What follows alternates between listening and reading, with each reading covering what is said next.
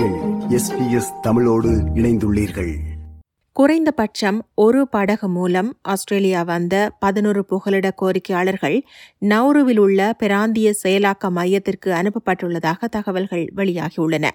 கடந்த ஒன்பது ஆண்டுகளில் முதன்முறையாக இவ்வாறு படகு மூலம் வந்தவர்கள் நௌருவுக்கு அனுப்பி வைக்கப்பட்டுள்ளதாக சுட்டிக்காட்டப்படுகிறது. தற்போது மொத்தம் பதிமூன்று பேர் நௌரு தீவில் இருப்பதை செனட் விசாரணையின் போது உள்துறை அமைச்சின் அதிகாரிகள் உறுதிப்படுத்தியுள்ளனர். ஆனால் குறித்த படகில் இருந்தவர்கள் எங்கிருந்து வந்தனர் எங்கே வைத்து இந்த படகு இடைநிறுத்தப்பட்டது இந்த குழுவில் பெண்களும் குழந்தைகளும் இருந்தார்களா என்பது உள்ளிட்ட தகவல்களை வெளியிட மறுத்துவிட்டனர்.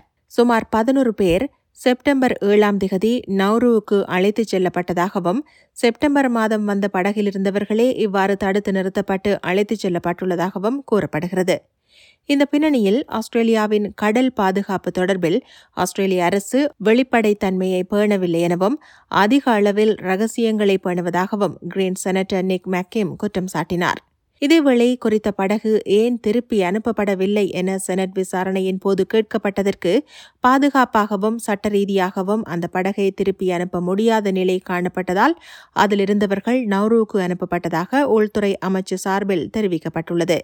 ஆஸ்திரேலியாவின் குடிவரவு மண்டலத்தை வந்தடைந்த ஒரு படகை திருப்பி அனுப்புவது சட்டப்பூர்வமானது அல்ல என்பதால் குறித்த படகு ஆஸ்திரேலிய கடல் எல்லைக்குள் வைத்து தடுத்து நிறுத்தப்பட்டிருக்கலாம் என கருதப்படுகிறது. இந்நிலையில் ஆஸ்திரேலியா நோக்கி மேற்கொள்ளப்படும் ஆபத்தான படகு பயணங்கள் ஒருபோதும் வெற்றி பெறாது என்றும் துயரகரமான உயிரிழப்பு மற்றும் ஆட்கடத்தலுக்கான கதவுகளை மீண்டும் திறக்க அனுமதிக்க மாட்டோம் என்றும் செனட் விசாரணையின் போது உள்துறை அமைச்சு அதிகாரிகள் சுட்டிக்காட்டினர்.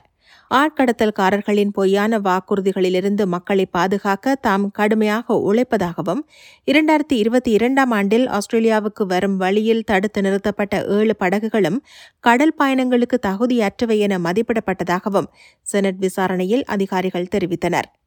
இது இவ்வாறிருக்க. கடந்த ஜூன் மாதம் நவ்ரு பிராந்திய செயலாக்க மையம் புகலிட கோரிக்கையாளர்கள் எவருமின்றி காலி செய்யப்பட்ட போதிலும் அது தொடர்ந்தும் திறந்திருக்கும் என ஆஸ்திரேலிய அரசு தெரிவித்திருந்தமை குறிப்பிடத்தக்கது. விருப்பம் பகிர்வு கருத்து பதிவு. லைக் ஷேர் காமெண்ட் எஸ்பிஎஸ் தமிழின் ஃபேஸ்புக்